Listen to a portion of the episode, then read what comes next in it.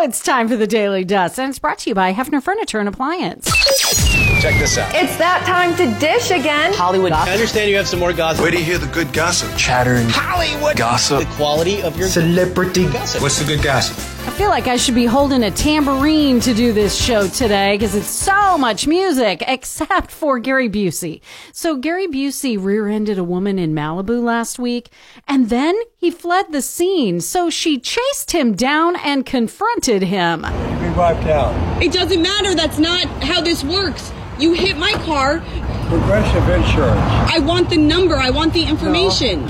Sir, you hit my car. I'm private. dear. It doesn't matter. You hit me.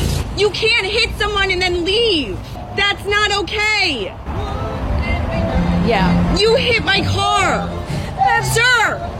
That's Gary Busey driving off playing the Beach Boys. Wouldn't it be nice? He said, I'm private, like she wanted his phone number. Sam Asghari has officially unfollowed Britney Spears on Instagram. And speaking of divorce, Joe Jonas filed for divorce from Sophie Turner after four years of marriage.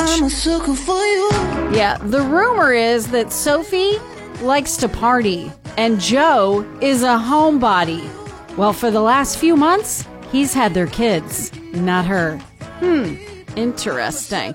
After the premiere of Sofia Coppola's Priscilla, a journalist asked about the start of their relationship when Elvis was 24 and Priscilla Presley was only 14. Despite not being on the panel, Priscilla grabbed the mic and got a little choked up, explaining that their relationship was never about sex and that Elvis always respected her age. She was very kind, very soft, very loving, but he also respected the fact I was only 14 years old. We were more in mind and thought, and that was our relationship. Priscilla hits theaters October 27th. Drew Barrymore's Stalker is on the lam and wanted by the law. There's some pretty explicit scenes in Emma Stone's new movie Poor Things, and Whoopi Goldberg missed the season premiere of The View. Um, as you can see, Whoopi is not here. She has COVID. Yes, it's back.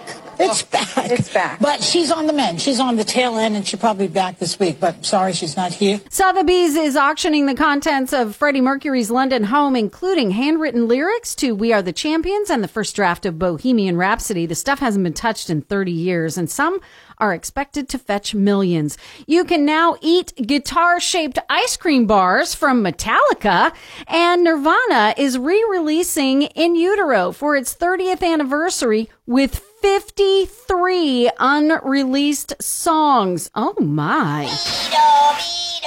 And a dirt alert.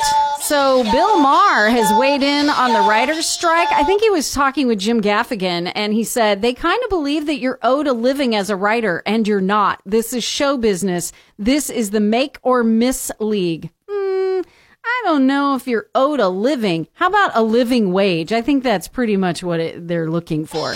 And finally, a Kardashian alert. Timothée Chalamet went to Beyonce in LA with Kylie Jenner and they were packing on the PDA and then he lit up a cigarette right there in his seat. He didn't even try to hide it, even though the venue is supposedly drug free and smoke free.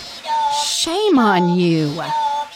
Oh, do you think he tastes like an ashtray? That's it. That's all I got. I'm so sorry. I'll go get the mouthwash. That's the Daily Dust, and it's brought to you by Hefner Furniture and Appliance Morning Go and B104.3. Do I say you're welcome? Uh.